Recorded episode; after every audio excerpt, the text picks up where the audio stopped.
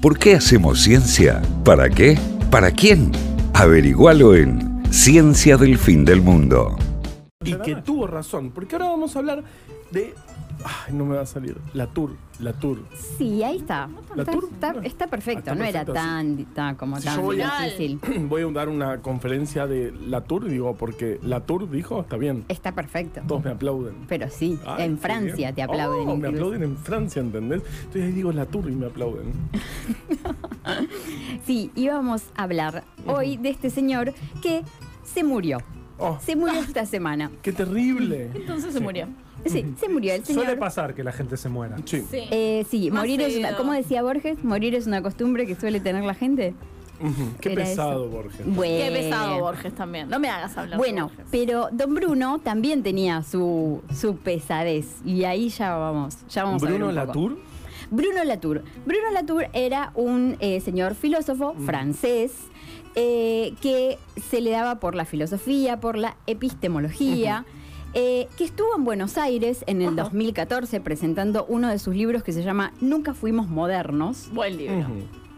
Y que, eh, bueno, revolucionó totalmente a la ciencia en un momento por algo que se le ocurrió hacer. Él había nacido en el seno Un de una familia, me encanta decir eso, nacido en el seno de una Es familia. rarísimo porque, claro, obvio, no sé.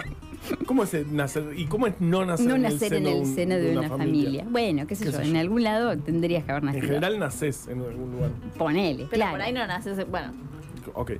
Eh, bueno, la cuestión es que él había nacido eh, en Francia, eh, era heredero eh, de una de las familias más ricas, o sea, de una familia se muy cómo- hizo la rica. de Luca Prodan. Claro. Eh, por, y que tiene mucho que ver con Ciencia del Fin del Mundo porque es la familia de bodegueros eh, y de viñateros de los Latour de Francia Wow. Qué buena onda nacer ahí. que Yo eh, no- hacen unos de Yo los no te hago vinos ni media revolución, yo no te pienso nada. Hacen uno de los vinos más caros que siempre, de esos que siempre ganan premios. Bueno, los Chateau Latour, que ahora si googlean van a ver lo que cuestan. El más baratito creo que debe estar 400 euros. Oh, La cuestión es que la familia le dijeron, bueno, eh, Brunito, vos, eh, tu hermano es el que va a diri- dirigir las bodegas y eso vos andá a estudiar. Yo le digo, sí, perfecto, mejor, menos problemas. Bueno, pero Bruno no, se fue a la universidad a Ay, estudiar qué y todo, pesado. ¿entendés? Yo le digo, bueno, dame, no sé, 40 millones de euros y no molesto Claro, nunca y más, no nada. jodo más, listo. Y un vinito cada tanto. En esa No, época no, vino serían gratis. francos, porque todavía existían Claro, los francos. eh, eh, 40 millones de francos y una caja de vinos por mes. Y yo no te pido nada, no te, no te más. nada, no nada, me nada quedo acá abajo de una parra, re tranqui, ¿entendés? Sí, pero. Bruno Latour ah, No, y se fue a estudiar filosofía, eh, se interesó un poco por la epistemología de la ciencia al principio y después se fue a hacer una, eh, unos estudios de campo eh, que los hizo en Costa de Marfil. Y ahí ya le empezó a, a entrar, como le empezó como a, pi- a picar esto de que había eh, una cierta, eh, eh, que, cómo influía cosas como el racismo y el colonialismo eh, en la percepción de los conocimientos técnicos de las personas. Empezó a darse cuenta de sus estudios de campo allá en Costa de Marfil. Ok. Eh, conoció después al tiempo a un a otro francés, eh, Roger Guillemin, que era biólogo eh, y que de- muy, muy poco tiempo después ganó el premio Nobel Ah, por trabajos en la producción de hormonas hipotalámicas. Mira. La cuestión es que Guillemin le dijo a la Tour, bueno, a vos te interesan estas cosas, vení a trabajar conmigo. Eh, Guillemin estaba trabajando no, en digo, California. no, yo, eh, vivo en un viñedo. no pienso. No interesa para nada. El viñedo. A ver, para cualquier cosa te aviso de última, pero lo más probable es que no. Mándame un mail. Bueno, pero no, Bruno se fue con ¡Ay, Bruno! al Instituto Salk en California Uh, y ahí estuvo trabajando dos años sí. como, eh, como una especie de observador dentro del laboratorio de Guillemin Y era muy gracioso, muy gracioso esta parte. Pará, iba todos los días a observar Iba a al- observar, a la gente. a trabajar a los científicos. Cuando podría estar en un viñedo en Francia. Porque a él le interesaba esta cuestión de cómo se produce el conocimiento científico. ¡Ay, Dios! Entonces él estaba total. en el laboratorio de Guillemín y eh, incluso lo mandaban a hacer cosas, ¿entendés? En el laboratorio. No, no, Yo- este. No, no, yo. Es que eso es exactamente lo que pasaba. O sea, le- yo me imagino. O sea, decían, hay que descongelar el freezer. Ay, Bruno. No, no, yo estoy observando. Hay que gelatinizar portaobjetos. Bruno, vení. Bruno, vení, que esto es re interesante. Claro. Mirá, Así es como no, en serio. Sí, sí. dale. Tenés, que, tirar- tenés Bueno. que meter este en este cacharrito y ponerlo acá a secar 15 horas.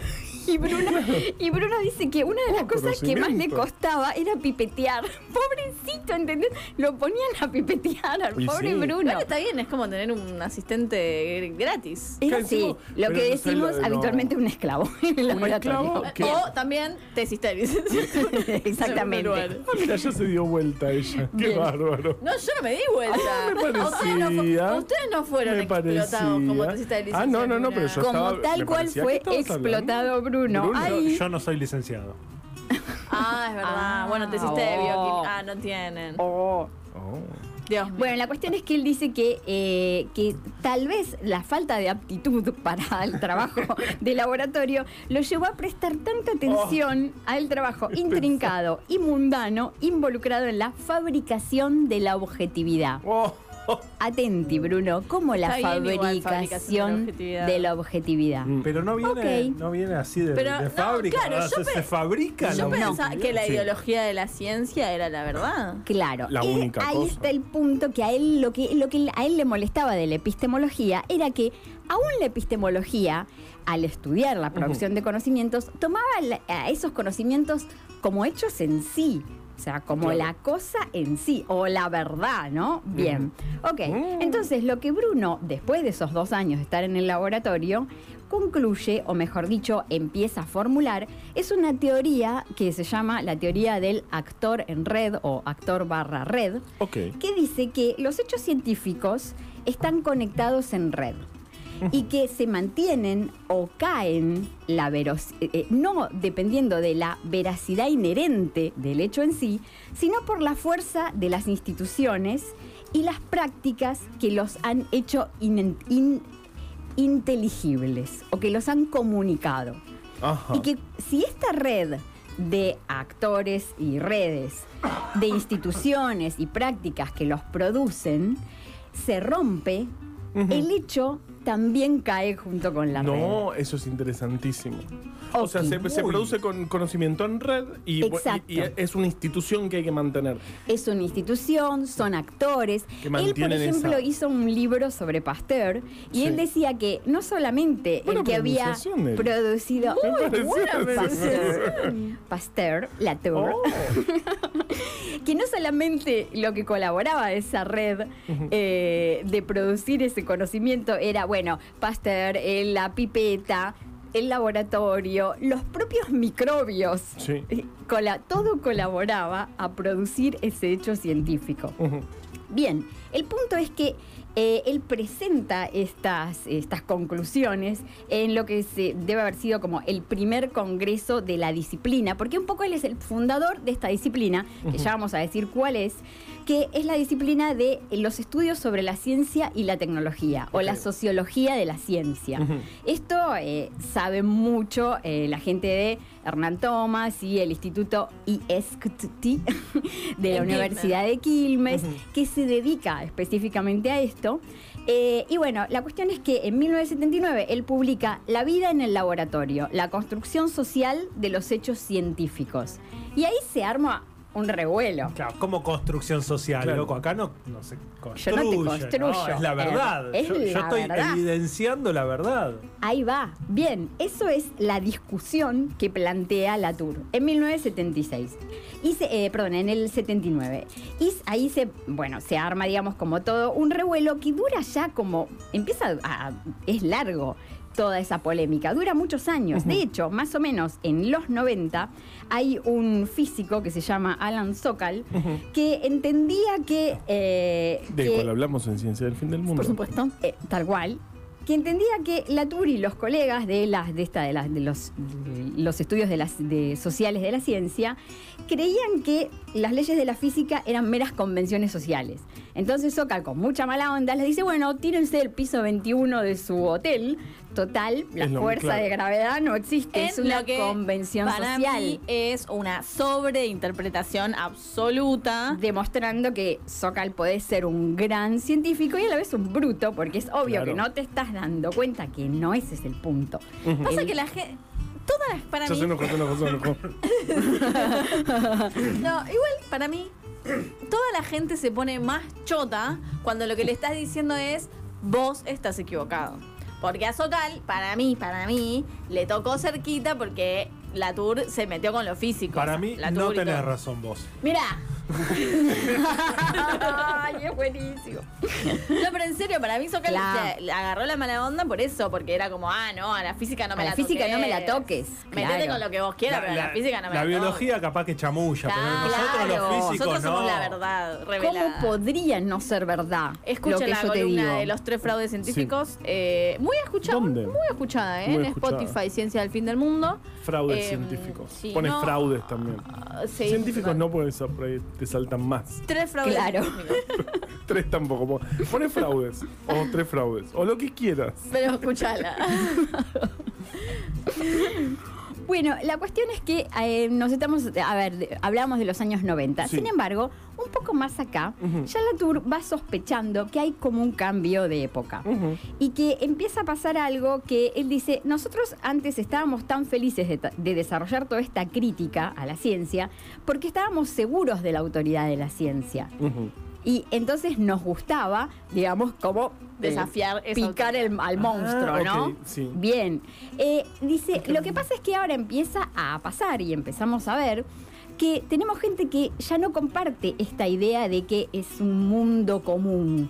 Esta, este mundo de la producción del conocimiento científico. Y esto, bueno, empieza como a cambiar todo. En el 2004 él dice, empieza a expresar un temor de que ciertas armas de la crítica que él expresaba empezaran a pasarse al bando contrario, digamos, y por ejemplo eh, tuvieran eh, de parte de los escépticos del cambio climático, Claro. Claro. Eh, empezar a tomar esas todo en contra. armas. El cambio climático es una convención. Claro. eh, esto vos lo es una cosa de, que lo inventaste y no es verdad esto que estás diciendo. Terraplanismo, antivacunas, entra Totalmente. todo ahí adentro. Claro, Totalmente. todo, todo, el, Claro, todo agarro este que anduviera Claro. Tal y lo cual. uso para, para, para para justificar. dudar de todo. Dudo de todo. Claro, no es. oh, qué Es como medio parecido también a todo esto que nosotros, bueno, esto, lo de los fraudes de la ciencia, lo de estos asuntos de los papers que, que pegan fotitos como medias raras. ¿no? O sea, es como, todo tiene un poco que ver con eso. Sí, claro. Eh, bueno, la cuestión es que él entonces empieza a decir, eh, te- estamos en este momento de posverdad. Eh, y tal vez eh, lo que en realidad quiere decir no es que las ideas de la Tour ayudan a socavar los hechos de la ciencia, sino que de entrada eh, no había manera de justificar esta producción como que fuera la verdad absoluta, sino que se demuestra que la Tour tenía razón y que cuando esas convenciones y esas redes se empezaran a debilitar, los hechos todos iban a caer. hechos, claro. O sea, lo que se- vemos esa, esa Claro. debilitación. Esa- Estamos es viendo poco- lo que la Tour dijo que iba a pasar. La Tour tenía razón. Tour tenía razón. Es así. Eh, bien, pero ¿qué dice la Tour? Es el Él título de la columna. La Tour tenía razón. A mí me gustó ponerle la Tour a mi ciencia le pego yo. Ah. Que es un. Claro. que es, co- que es tal cual esto.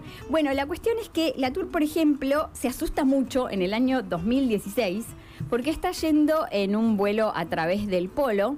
Eh, y Uh, el vuelo año transpolar, sí. en un- Por ejemplo, Aerolíneas Argentinas tenía el vuelo a Sydney, era tras- transpolar. Sí, tal cual, qué lindo. Él igual estaba yendo por el polo norte. Ah, va. Eh, porque horror. iba a dar una confer- iba a una charla de Fuchi, centro a, del mundo, fuchi, a fuchi. Calgary y Ese lo polo que ni siquiera es un continente, o sea, es de chamuyo. Eh, el Ahí va. polito, el polito. El- es que es verdad. la secretaría. Es que es verdad, porque en ese polo no hay tierra abajo, ¿verdad? Es casi todo islitas. Pero poco no va nada. Y eso es lo que ve la Tour. La Tour ve que el, el polo, el 2016 fue un año muy- de, muy- de mucho calor, y ve que el polo, a través de su, la ventanilla de su avión, que el polo está todo derretido. Entonces dice, amigos, o sea, el polo está derretido y hay gente en puestos muy, muy altos, encubra- encumbrados, eh, políticos del mundo, que dicen, esto no es cierto y como que no me importa el cambio climático. Claro. Entonces él eh, dice, bueno, tengo que, que tomar mi, mi palabra, que digamos que vale, y eh, se dedica a hacer unas charlas que se llaman Inside. Oh. Que son unas charlas como muy falopas, en donde es él hablando, imágenes raras que van pasando y que tratan de concientizar esto que está pasando. ¿Y por qué se llaman Inside? Porque él dice, ya no hay lugar para que sigamos sosteniendo esta fantasía que los humanos tenemos de que podemos hacernos un ambiente de una casita y dejar el afuera eh, afuera, justamente. Y que hay una afuera y una adentro. Él dice, ya no es posible sostener esta fantasía, no existe el afuera y el adentro. Todos estamos inside, todos estamos dentro de este planeta y no hay una afuera y una adentro. Wow. Eh, eh, y eh, después de hacer estas charlas, él hace su anteúltimo libro que se llama, sí, de hecho hizo un libro después de la pandemia. No. O sea, antes de morirse sacó un libro. Qué pesado. Pero este es el anteúltimo. El anteúltimo libro se llama Down to Earth. O sea, eh, algo así como con los pies en la tierra. O eh, realista.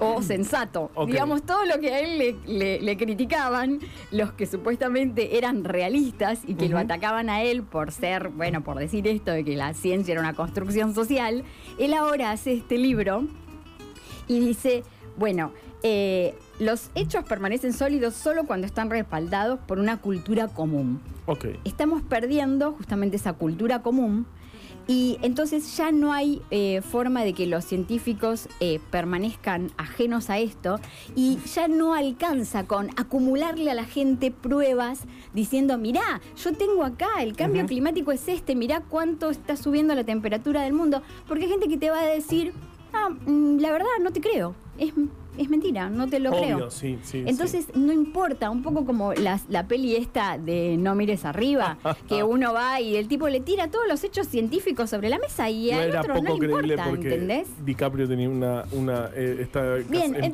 pareja con una el llamamiento que hace la Tour es a, eh, a salir a la calle, a salir a pelear, a meterse en el barro de estas discusiones.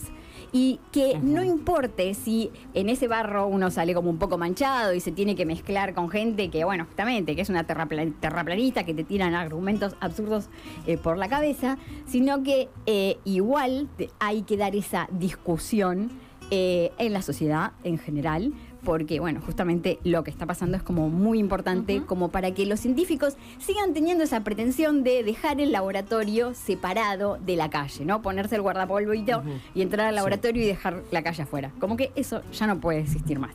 Me encantó. Eso es lo que decía Don Latour, que se murió esta semana y que es un poco como de los nuestros, ¿no? O sea, Re. Es un- el Re, compañero Latour, el compañero. aunque yo en su lugar me hubiese quedado en el viñedo. Pero mira abajo todo lo que no la- habría pasado. Sí, ya sé, ya sé. Nosotros ya sé. No Sí, tendríamos la columna de los fraudes Yo soy peor.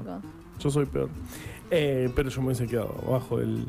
No, ¿qué me juzgame? ¿Me estás Sí, por juzgando? supuesto, no vale. Vos también te hubieses quedado abajo del. yo me hubiera quedado bajo el viñedo. Ya toda la tour.